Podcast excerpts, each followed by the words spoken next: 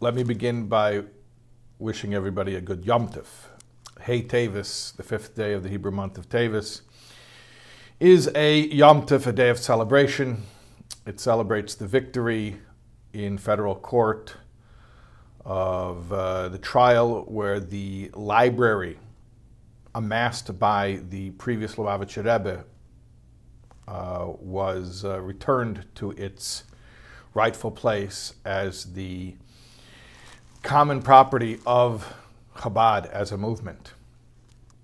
And it symbolizes the uh, much more than just the return of the property, but the affirmation of the ongoing living activity of Chabad.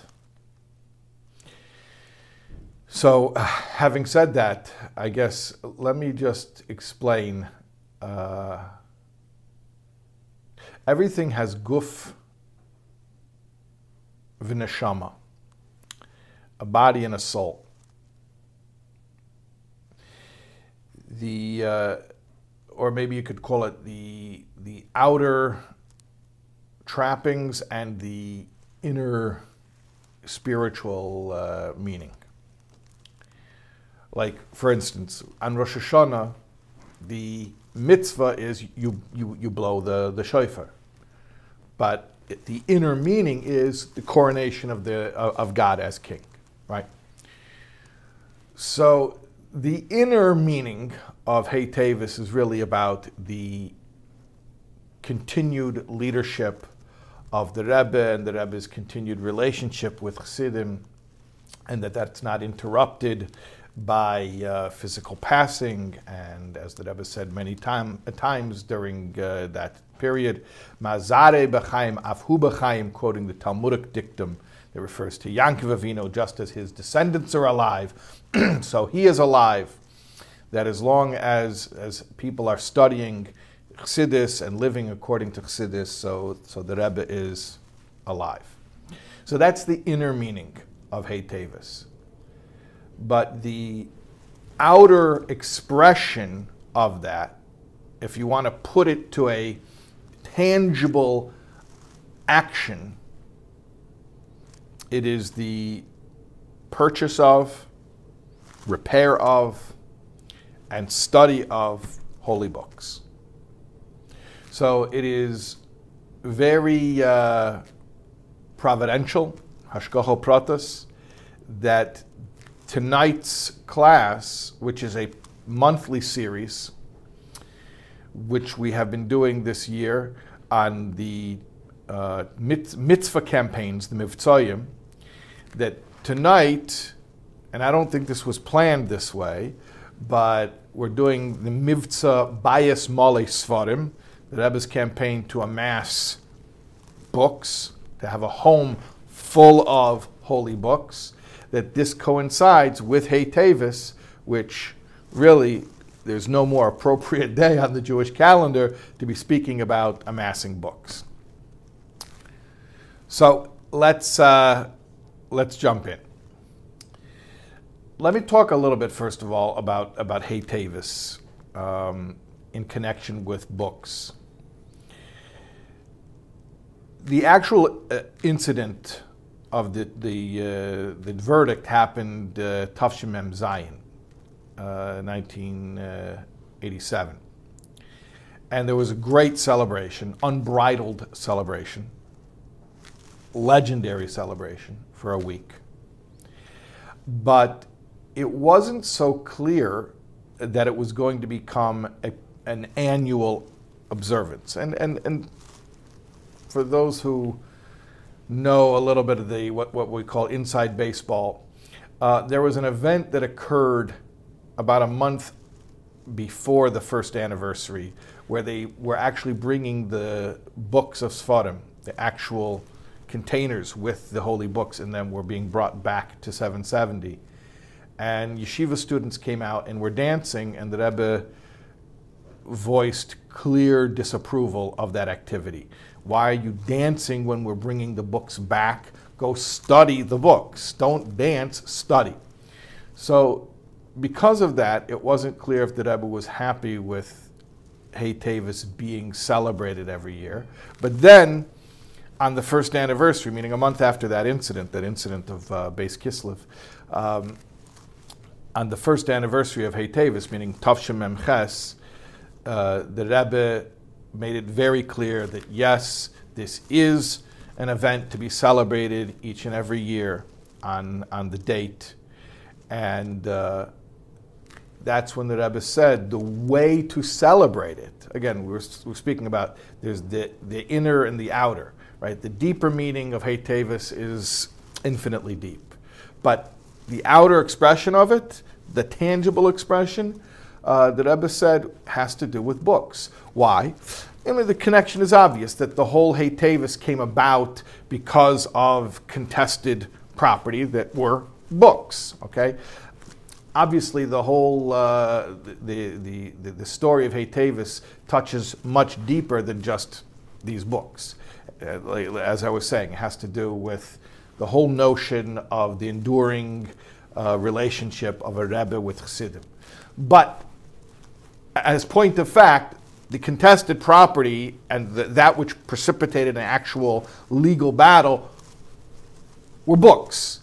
So therefore, the way to celebrate and commemorate uh, Tavis is also with books. And so um, that year, the first anniversary of Hey Tavis, 5748, uh, 1988, um, the Rebbe said that um, it should be celebrated in conjunction with purchasing books. And then the Rebbe mentioned actually that year, 1988, or Tafshim Memches, was the 500th birthday of Rav Yosef Karo, the Mechaber, the, uh, the author of the Shulchan Aruch.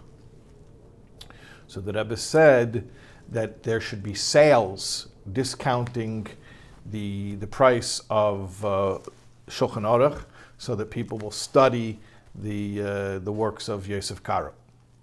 Now, on the second anniversary of Hey Tavis, Tafshin Mem Tes, talking about now 1989, the Rebbe reiterated that the, the outer expression of the day should be connected with books, buying books, repairing books, that have been mentioned, uh, returning books. You know, books are one of those things you never.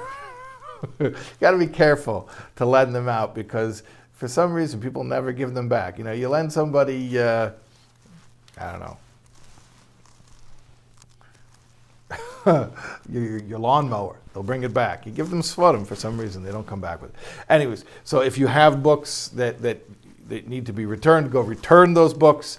Um, and then the Rebbe gave out dollars that day. And interestingly, the Rebbe gave everybody two dollars. Now the Rebbe always would give a dollar for tzedakah. That was the whole idea of the dollars, is to make you a shliach mitzvah to go give tzedakah. Not with that precise dollar, because it was understood that people would want to hold on to it as a keepsake, but the equivalent of the dollar. The Rebbe was making you, a, a, deputizing you to be a shliach mitzvah to go uh, to give a dollar. Uh, so, but then, Tafshim Mem Tes, the Rebbe gave out two dollars and said that the second dollar, first dollar was tzedakah, as per usual, but the second dollar was for buying Sfarim because it's Hey Tavis, and Hey Tavis is about buying Sfarim. And Kahos, which is the publishing arm of Lubavitch. They have a bookstore across the street, across the parkway from, uh, from, from 770. It got absolutely swarmed with throngs of people because the Rebbe had just said, here's a dollar to go buy Sfarim. So then it really cemented that idea that Hey Tavis, the celebration of Hey Tavis, is connected with Sfarim. Okay. But now what I want to do a little bit is, after all, this is a class on Mivtza Bayis Malei Sfarim, on the mitzvah campaign. So I want to go back in history um, about 10 years before Hey Tavis. Um, in fact, more than 10 years, 13 years before Hey Tavis. Uh, 1974. That is when the Mivtza of uh, Bais Malei Sfarim was established. But actually, I have to go back a, even a little bit further than that. I have to go back to the Yom Kippur War, which was 1973. After the Yom Kippur War, the Yom Kippur War was it was not like the Six Day War. Let's put it that way. There were many casualties, and it was, uh, to a certain extent, even though it was a victory, it was somewhat demoralizing. So there was a big discussion uh, among the uh, the IDF leaders how to uh, boost morale. And uh, the Rebbe spoke about this at the Yud-Tes Kislev Farbrengen that year, after the Yom Kippur War, that the leaders of the IDF were, uh, that Rebbe mentioned, whenever you have Jews, so there's always a, an argument, right? So they were, all, they were all arguing what's the best way to boost the morale of the soldiers. So different people said different things, you know, entertainment, different things. And the Rebbe said, you know, that, that, that's, that's all well and good, but that's not what has stood the test of time. What is tried and true uh, among Jews, what has always boosted our morale, even at the lowest times, and given us, you know, a certain uh, confidence and hope to go on. It hasn't been distraction. It hasn't been, you know, frivolity. It's been Torah, Torah and mitzvahs. So the Rebbe said that really, if they want to boost morale of the troops, they should give them uh, religious objects. And the Rebbe spoke about giving them prayer books and uh, and and, and tzitzis and uh, and a pushka to give tzedakah. Later on that year, uh, around Shavuos time, the Rebbe then expanded that idea and said, you know, everyone, all Jews, are members of Tzivas Hashem. By the way, interestingly enough, this is before the Rebbe started the uh, youth group or youth organization called uh, Hashem. But uh, the Rebbe said all Jews are part of Tzivas Hashem, which literally means the army of God. So what's good for the IDF is really good for Klal Yisrael. It's good for all Jewry. So uh, then at that Farbrengen, the Rebbe said uh, that there are certain campaigns we're going to do to boost the morale of the Jewish people. Um, and that's when the Rebbe sort of enshrined the mitzvah campaigns as mitzvah campaigns. Now, if you, if anyone remembers, we had a class on tefillin. Um, the uh, Mivtza Tefillin started in conjunction with the Six Day War in 1967. So that had been around already for a while. Um, but now, in 1974, the Rebbe sort of cemented it that there's a banner called the Mitzvah Campaigns, and so they had Mivtza Tefillin, which had already been around since uh, 67, plus the Rebbe added Mivtza Torah, the mitzvah of studying Torah, uh, Mivtza tzedakah, the campaign for, for giving tzedakah. Uh, that was last class we did uh, tzedakah, right? And uh, Mivtza Bais Malei Sfarim. And in fact, the Rebbe com- connected the Mivtza Bais Malei Sfarim with mitzvah Torah, almost like as, as um, sort of like they go together as, as one thing. And very often in later years, as the Rebbe referred to Bais Malei Sfarim, the Rebbe would uh, refer to it in conjunction with Mivtza Torah. Uh, so that's when the Mivtzoyim, the 10, uh, well, there weren't yet 10, but when the mitzvah campaign sort of became established. And then later on, the next year, 1975, and the year after that, 1976, the other uh, Mivtzoyim were added until finally there were a total of, of 10. So that's, that's the origin of Mivtza Bais Malei Sfarim. Okay, now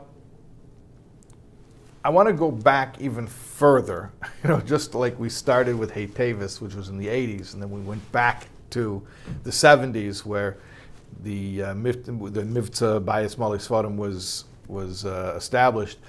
I want to go back even further now. Um, to the to the 50s. And 1951 is when Kahos, we mentioned before Kahos, Kahos is the publishing arm of, of Lubavitch, when uh, Kahos was founded. Um, it was founded by the Frierdiker Rebbe, and the Rebbe who came over 1941, uh, escaping uh, war-torn uh, Europe, was put in charge of Kahos. So the Rebbe was uh, was the uh, sort of the manager or the uh, the overseer of, of Kahos operations. So even before the Rebbe was Rebbe, the Rebbe was very involved in publishing. And not just in the scholarly side of it and preparing the books for publication, which of course Rebbe was involved in that part of it as well, but also uh, the business side of things and making sure that books should be affordable and that they should be accessible and making sure that they look nice and that they're attractive and they're well done um, and that books are in print, the very practical side of things. In fact, I'll tell you something very interesting. Um, during the Cold War, there was a fund. The Americans were paying for the printing of any books that they felt promoted Western values, as opposed to the Soviet Union's communist values, which they defined as a threat to Western values. So the government, the United States government, would give money uh, to help publish any books that they felt were of a cultural value that would promote Western cultural values. So the Rebbe got federal funding from the Americans by telling them, well, look, you guys want to put out literature that, that, that, that, that opposes communism. We're public enemy number one in Soviet Russia. Who did the communists oppose more than Lubavitch? So, you know, you go look at uh, who the communists considered to be dangerous. That's us. So we're pretty anti-communist. We're pretty anti-revolutionary. So uh, that have secured funding, and um, that's how many of the, the books that were printed in those in those days, in the early days, in the 1950s. I'm sorry, in the 1940s. I said the 50s. I'm saying uh, the, the Rebbe became Rebbe in 1951. I'm talking back in the 40s. I should have said uh, in 1941 uh, Kahos was, did I say that correctly? The 1941 Kahos was founded. If I said 51 before, uh, plate this up, it was, a, it was an error. The Kahos was founded in 1941. The Rebbe came over to America in 1941. So this, this is back in the 40s. Okay. Um, also, going back to that, that same era, actually 1949, 1949, but again, still before the Rebbe became Rebbe, uh, the Frierdiker Rebbe spoke about how every home, at least Chabad Chassidim, should have three books in the home.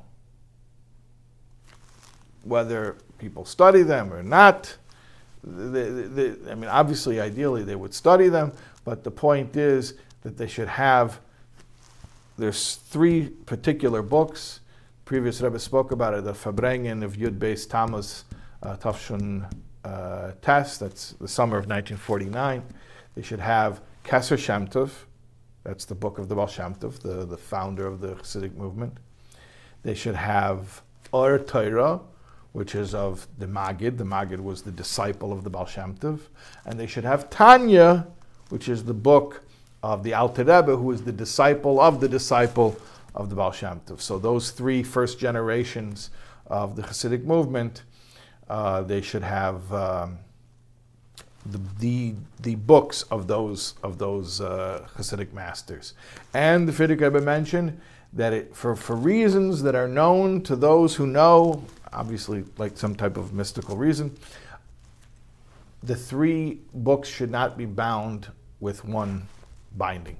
They should be bound separately, and that every home should have those three books. Okay, so that already was from uh, from 1949. You know, from before before the the Nesias, before the Rebbe's leadership officially began in 1951. Um, but then, obviously, with the Rebbe, the, the emphasis on books and purchasing books and printing books became a very important thing. And then, like we said, 1974 was the official launch of the, the campaign Bais Malei Sfarim to have a home full of Torah books.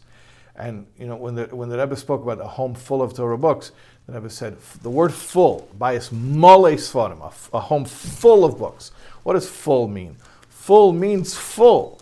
It means that if there's a Jewish book in the world that your house doesn't have yet, it's still not full. So don't stop. It's not enough. Obviously, you start with the basics. You start with you know the the fundamental texts, and that I've mentioned many times that every house should have a siddur, a prayer book, a chumash, you know the, the five books of Moses. Should have a Tanya, the, the, the basic book of, of Chabad Chassidus. Um, a Shulchan Aruch that I would always mention. They should have halacha books, books of Jewish law, books that talk about practical observance.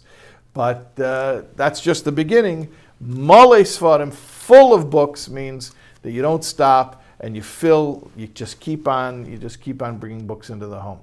The Rebbe also mentioned that full can mean quantitatively, also mean qualitatively. That what does it mean qualitatively? That what really fills out the home, what really completes it, are the books. So therefore, a person should sort of prioritize the books as his prized possessions. And he should feel what really, you know, what do I care about most in this home? The holy books. The holy books are what makes the home. It's a, it's a feeling. It's a feeling, a per, an attitude that a person should have. That's what it means. The house is full of holy books. What fills in the home, what makes the home a home, is that it has, it has Jewish books. Okay. Um, one of the things also that Rebbe said in conjunction with this mitzvah campaign is that communities should establish public libraries. In Crown Heights, they actually started the Levi Yitzchok Library, which was named for the Rebbe's father. And uh, that was in response to the Rebbe talking about libraries. Uh, I'm sure people are aware, uh, and if they're not aware, they should be aware of an incredible resource we have locally in the five towns. Chabad of the Five Towns has also our Levi Yitzchok Library, which is named for Levi Yitzchok Wallowik, Wallowik Shalom. So that is an incredible resource, and that is a living embodiment of this call that the Rebbe made that there should be public libraries. And the Rebbe actually didn't just say there should be public libraries, the Rebbe spoke about it in detail. Um, that you know they should have hours where they're open every day so that people can go there. The Rebbe said the building, the library building, should be attractive so that people will want to walk in there, even people who not necessarily are interested in Jewish books, but they'll see a nice building and they'll end up walking in. Um, the Rebbe spoke about the fact they should have all kinds of Jewish books like to appeal to all different levels and different, uh, you know, different kinds of interests. And uh, so that was, that was a very important aspect of this campaign, the idea of public libraries. But in addition, there was the concept of private libraries, that really every Jewish home should have its own library, should be a library. Um, and the Rebbe gave over the years various directives regarding each home being a library. Um, we mentioned that the Rebbe mentioned uh, certain core books. Uh, I don't know if we said uh, Tehillim. I don't think we mentioned Tehillim, a book of Psalms. Uh, the Rebbe also mentioned, as far as books of Chassidus, to have Torah Or and Likutei Torah. Those are books from the Alter Rebbe. We mentioned Tanya already, but Torah Or and Likutei Torah are also books of Chassidus from the Alter Rebbe. Um, the Rebbe mentioned Halacha Sfarim. Um, the Rebbe said when a when a chosin and kala, when a bride and groom get married, when they're newlyweds, they should already start building their personal library, and the more the better. They should get started right away. You know, it's interesting when people get married, they have like the gift registries, right? And the Bed Bath and Beyond, and you get them the Cuisinart and the blender and the, you know, whatever. But uh, don't forget the Sfarim. And uh, never spoke about that. That there's a, there's a there's a custom when people get married. So often the bride's father will buy for the groom a shas, a set of, of Talmud which are you know big books and it's an expensive set and it's large, but uh, it shouldn't just be the shas. It should be many books, and also that the groom should buy for the bride a gift. And the Rebbe mentioned that there was a custom that apparently there was a very popular. You know, it's funny because we did this, uh, my wife and I, when, when, when we got married, but there was an old custom there was a popular siddur called the Siddur Korban Mincha. The Siddur Korban Mincha was a prayer book that had the regular Hebrew prayers, but then everything was translated into, into Yiddish. And that was popular because many women couldn't read Hebrew, but they could read Yiddish because Yiddish was the mamaloshin, that was the vernacular, that was the language they spoke from day to day. So they could read Yiddish. So it was like a customary thing that a groom would buy for his bride the Siddur Korban Mincha, this Siddur that has Yiddish translation of the prayers, which I did. I bought for my, my wife uh, Siddur Korban Mincha, which we have somewhere. One of our, I don't know, we're still in boxes. We just moved houses again. we have a real Bais Malei Sfarim right now, except the Sfarim are in the boxes and the house is full of the boxes. But uh, the Rebbe mentioned that it actually could be that today women are more educated. So if you if if the if the groom will buy the bride a siddur korban mincha, she might actually be insulted because the, the Rebbe said she's going to feel like, what are you implying that I don't know how to daven from a regular siddur? So instead, what should you do? You should buy the chosin, the groom should buy for the kala, the bride, practical halachas for him, books that talk about practical day to day Jewish law, particularly Jewish law in the home, which the woman is uh, chiefly responsible for maintaining the standard of halachic observance in the home. So, uh, and, and, and, Baruch Hashem, today there are so many books on these topics. So, uh, guys, if you're a newlywed or if you want to just act like a newlywed, you want to have a second honeymoon, go buy your wife some books about halacha. Yes, that's right. What did you think I was going to say? That's, that's, that's how you be a Jewish husband. Okay. Um, now, there's a third part of this campaign. So we spoke about public libraries. We spoke about private libraries. Now, even more specific, let's talk about children's personal libraries. That every child should have their own collection of Sfarim, of holy books. Yeah. Something that the Rebbe spoke about on many occasions, that children should have their own Sfarim, their own holy books. In fact, even infants. And how do you see this? That children, that even infants should have holy books. That when there's a Jewish custom that when a child is born, you put up the Shir HaMaalos, you put up the card that has the words of Psalms on it on the doorway. So you see that it benefits a child, even an infant who can't read yet, is benefited by being surrounded by holy words. So everything that a child sees from infancy is going to have an impression. So you go out and you buy sfarim, buy holy books, even for an infant. You don't have to wait until they can read. Just the fact that the infant is lying in his or her cradle and sees uh, holy books, this has an effect, a lifelong effect. Um, what else? Oh, the Rebbe mentioned that the books should expressly be the property of the child. That it shouldn't just be that, oh, in our house we have books that the children can use.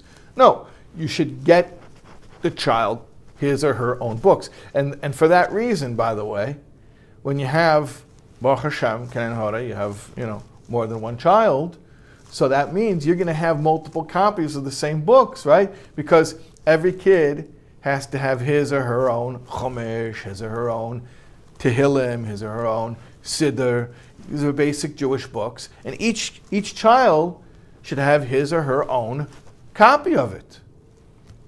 Um, and, and, oh, and not just the Chumash and Tehillim and Siddur, but, should mention this, very interesting, that Rebbe said every child should have his or her own Haggadah.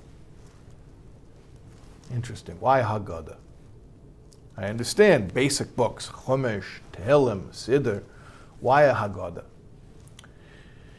Because the whole point of the Seder Haggadah, where we tell the story of going out of Egypt, is that it's an answer to the question of the child. The child is supposed to say, Manishtano alayla why is this night different from all other nights? And then we have the mitzvah. Once the child asks, then we have the mitzvah of explaining we were slaves to Pharaoh in Egypt. So the whole Haggadah is about the child. It's the child's it's the answer to the child's question. Therefore, every child should have their own Haggadah. And the Rebbe even mentioned um, a Haggadah with pictures, so that even if a child can't read, or even if they can read, but they enjoy seeing the pictures, but certainly if they can't read, so the pictures are very meaningful for them. Um, now, here's an important point about children getting Sfarim. We all know that when you give a child a book, especially a, a small child, they don't necessarily know how to uh, take care of it. And children often rip books. If you go to a house where there are children, you will invariably find books that have missing pages or half torn pages. That's just what children do. So the Rebbe said that the parents should specifically tell the children don't worry about ruining the Sfarim, that it's okay. And that if you ruin it, mommy and tati will buy you a nicer and newer one. so, like, it's almost encouraging them to tear it up. And, and in, in fact, that I've mentioned a medrash that says how Hashem feels loved when little children step on his name. It's a medrash that says that even when the Azkara, the name of Hashem, is trounced upon by children, obviously not adults who know better, but little children who end up, you know, they drop a, a, a holy book and they end up running around on top of it or kicking it, not, not maliciously, but just because they're, they're little children, that that's actually um, something that Hashem regards as an act of affection. So uh, it's a beautiful thing when little, when little children are stepping on Sfarim. Obviously, not that they're intentionally stepping on the sefer in a way of disrespect, God forbid, but the fact that there's, the point is there are so many holy books around and the children have such free access to the books that the books invariably end up being uh, handled the way children the way small children handle things, and that we shouldn't worry about that. And not only is it okay, it's a beautiful thing. I think that's important um, for us as parents because sometimes we get uptight. You know, we can't even have nice things around here, right? That's like the perennial parental uh, lament. But in this case, it's actually a great thing. And if your kids ruin your sfarim, the Rebbe says just buy nicer, newer ones. Just replace them. It's fine. It's good. It's like, okay. So that brings me to another, another point here. um, which is even more, I think, of a novel idea. And that is okay, it's understood that children end up mishandling the Sfarim. Now, obviously, adults shouldn't mishandle Sfarim, but the Rebbe spoke about how it's a good thing when adults use their Sfarim so, let's call it, uh, excitedly, uh, that they, they're not very gentle with the Sfarim. Okay? Like someone who's very gentle, very careful. Come on. If you really appreciate these books, use them up. Like use them up, really. And and and there's a Mishnah in Pirkei Avos. Mishnah Pirkei Avos says, "Hafach ba v'hafach ba." Turn it and turn it. Right, talking about the Torah. The Torah is full. I mean, the, the simple. Let me tell you first the simple meaning.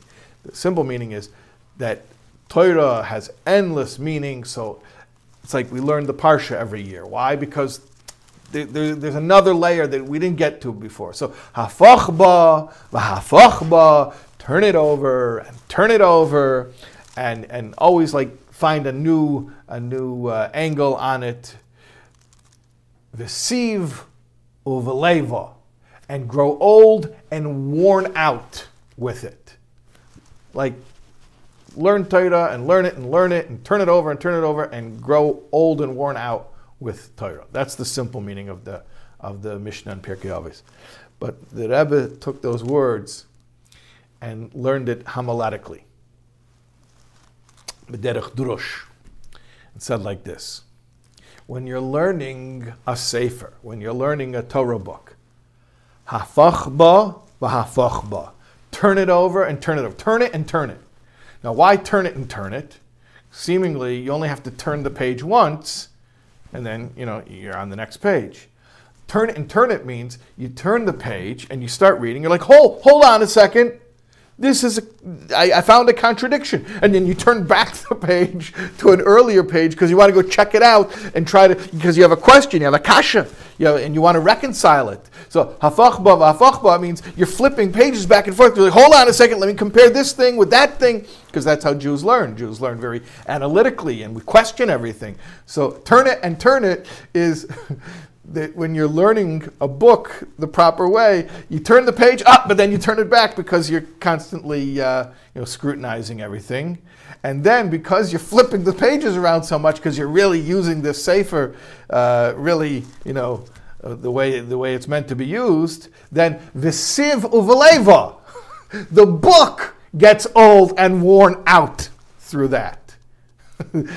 Siva now is talking about the book. So Havachba Havachba, when you're flipping the pages back and forth, Siva the book gets old and worn out, and that's a beautiful thing. In fact, the Rebbe says, I mean, you have to understand a little bit of Hasidic, uh, uh, the Hasidic view on, on somethingness and nothingness. I guess that's uh, that itself is a whole other class. But uh, you know, in in Hasidic uh, in the Hasidic worldview, like the worst thing you can be is a yesh. yesh just means an existence. It just means something that is. Yesh, it exists. Yesh, like what, what do you exist? Ein od milvado, nothing exists but Hashem, right? So you're supposed to have bittul. Bittul is self-abnegation, which doesn't mean, God forbid, like shattered self-esteem or you know self-loathing. That's bittul doesn't mean thinking less of yourself. It means thinking of yourself less. it means freedom from self-consciousness, where you transcend the self and you just become so God-conscious that there's no separate me anymore. There's no separate me. There's just Ein od milvado. There's nothing but him. There's nothing but the one, right? So, with that background, that you know, from the Hasidic point of view, the greatest thing is nothingness. If you can become a nothing, that's the true something because now you're at one with the everything. So the Rebbe says, if you're going to really use a sefer properly until you tear it up and it falls apart and becomes nothing, The Rebbe says, the Sefer is going to thank you. Thank you for making me a nothing. you know, like thank you for allowing me to become, you know, one with, with the essence, basically. And yet, at the same time, the Rebbe points out a paradox. And everything in Judaism, especially in Chassidus, is a paradox. You know, it's always, whenever you have a question, is it this or is it this? And the answer is always yes. you know, right? Like the famous story about the husband and wife come to the rabbi to complain, and the, the husband says his whole side of the story, and the rabbi says, You're right. And then the wife says, Hold on, let me say my side. She says her side. The rabbi says to her, You're right. And then the rabbi's own wife is walking by, and she sticks her head in the door and she says, They can't both be right. And the rabbi says to her, You're right. All right. But it's, it's not just a joke. It, it, there's, there's a truth in that. That. Uh, ultimately truth is bigger than one position or another position. Truth can only be grasped through paradox. And so we always find everything is always paradox. Here's the paradox. On one hand, Sfarim are meant to be worn out, used up, devoured. And that's a good thing. On the other hand, now you remind me of another joke you, Ramon. I'm blaming it on you. I'm, I'm talking to myself. A guy calls up a shul, and the receptionist answers the phone. Hello? Yes, I'm looking for a one armed rabbi. The receptionist says, What? What are you looking for? The guy says, I'm looking for a one armed rabbi. The receptionist says, I, I don't understand. A one armed rabbi? He says, Yeah, I'm looking for a one armed rabbi. Do you have one? She says, I, I don't know why are you're looking for a one armed rabbi. The guy says, because the one I have right now, anytime I ask him a question, he answers, and then right away he says, but on the other hand, so now I'm looking for a one armed rabbi. You know, one's not going to say that to me on the other hand. So on one hand, Sforim are meant to be used up and you know torn apart, and that's that's that's how you show that you really love them. At the same time, on the other hand, Sforim should be nice. What does it mean, nice? They should be attractive.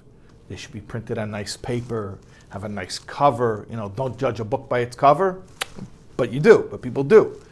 And, uh, you know, the Rebbe actually gave uh, feedback to Kehos regarding the size of books. Because the Rebbe once pointed out that a certain book, that it's not the right size that of, of people, what people normally have on, on the space between one shelf and another. Um, typesetting that the inside of the book should have nice, clear letters so it's easy to read. So, on one hand, books have to be really nicely done, they have to be well made, they have to be attractive. And at the same time, on the other hand, use them up, tear them up, let them fall apart, and that's the most loving thing you can do. And they're both true. That's the paradox. Okay. Um, let's just talk a little bit about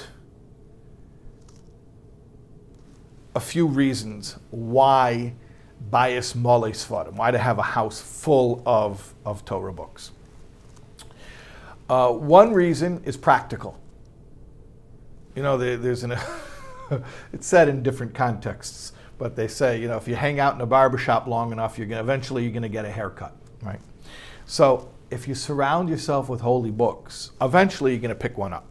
So that's that's the first thing is, and, and I said before that Mivtza Bayis Malei Sfarim, the campaign of having a house full of Torah books, is com- connected to Mivtza Torah, the, the campaign of studying Torah. That if you have a house full of Torah books, eventually you're going to study them.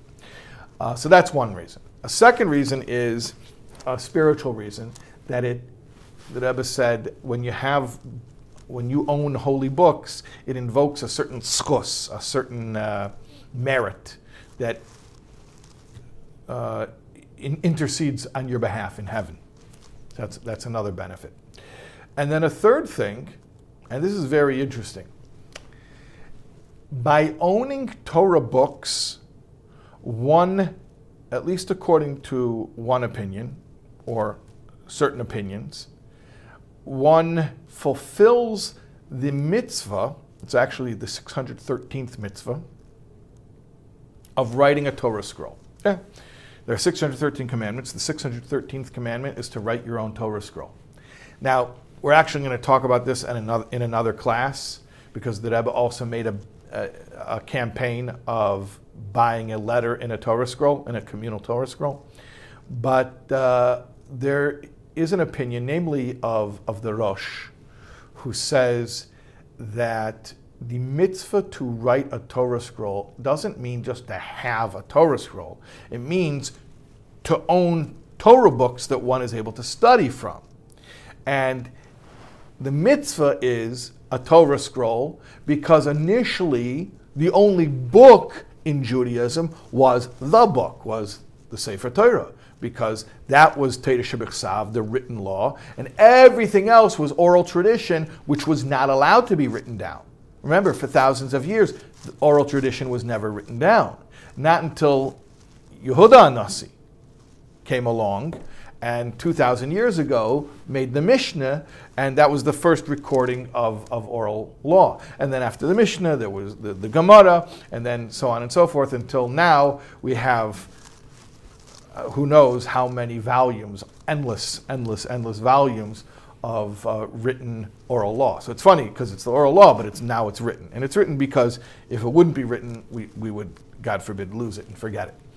So the Rosh says that the mitzvah is to have a Torah scroll because the, the, the mitzvah speaking from the perspective of the Torah, of the written law, at which time, you know, when that, that was given, there was only the written law. There were no other books. But now that we have Torah Sheba'al Peh, we have oral law recorded in books, so the mitzvah to write a Torah scroll is actually fulfilled by buying Jewish books. So that I've mentioned that also, that by having Jewish books in your home and owning them, you're, you're doing that mitzvah. Okay. Um, I think I'll just mention one more thing. Well, Hashem, uh, there's, there's much more to be said about this, but I think I'll just mention one more thing. And, and, and that is something that Rebbe said, uh, Yud Tes Kislev, uh, Tavshin Lamed uh, Gimel. 19 well still it was still 1972 it wasn't yet 1973 it was the last uh, couple months of 1972 and it's interesting because the Rebbe said this before if you remember before I said that the Bayis Malei Sfarim this this campaign was launched in the summer of 74 so actually this sikha this address is from before the uh, the this campaign was launched. Although like I also mentioned the Rebbe was talking about books and dealing with books and promoting books you know long before uh, the official launch of the campaign. So just just just share with you something that Rebbe said, Tes Kislev Toshin Lamed Gimel. Just a beautiful concept. At least I felt it was it was it was beautiful, and I wanted to share it with you, and that's that's what I'll leave you with. Um, that there's a special connection between Bayis Malei Sfarim, having a house full of Torah books, and women. Why women? Um, because a woman, generally speaking, is the one who is responsible for not just setting the tone in the home. We mentioned that before, that you know, getting a woman uh, halacha books about practical halacha in the home because she's the one who oversees it. But more than that, uh, just very practically, generally speaking, the woman is the one who designs the house, like physically, like the decor, the furnishings, all that stuff. Yeah, I mean, guys, tell me, when's the last time you picked out drapes? Imagine what would happen if you would come home and start putting up drapes. See how well it would go over, right? Anyways, the woman is the one who designs the home. Bayis Malei Sfarim, in addition to all the other things that we're, we were, we've been talking about, having a home full of Torah books, it also is, in a certain way, it's the decor of the home. And it, um, it creates an environment, a feeling, so that people have the feeling they're in a Jewish home. And so when a, when a woman is designing her home, that's a core element of it. In other words, I don't think it cheapens it to say, I don't think it's crass to say that having lots of books, a, a wall full of books, that that's uh, important interior design. And uh, so I want to encourage everybody to beautify your home, especially the women, uh, to beautify their homes by having lots of sforim. I want to mention that this class is part of a series of classes that we started at the beginning of this Jewish year. And these are all dedicated in loving memory of Dina Leah Rosenzweig, Allah Shalom. And that when you do these mitzvahs that we speak about, you should have her in mind that we're doing them for Dina Leah. So I encourage everybody, buy books, like today, now. I mean, you don't, it's, it's beautiful. Today, you just go online and just go buy some books, holy books, Jewish books. And when you do so, please have in mind that uh, you're doing so uh, on behalf of, uh, of Dina Leah. And uh, the holy books should have a good effect on you and your family.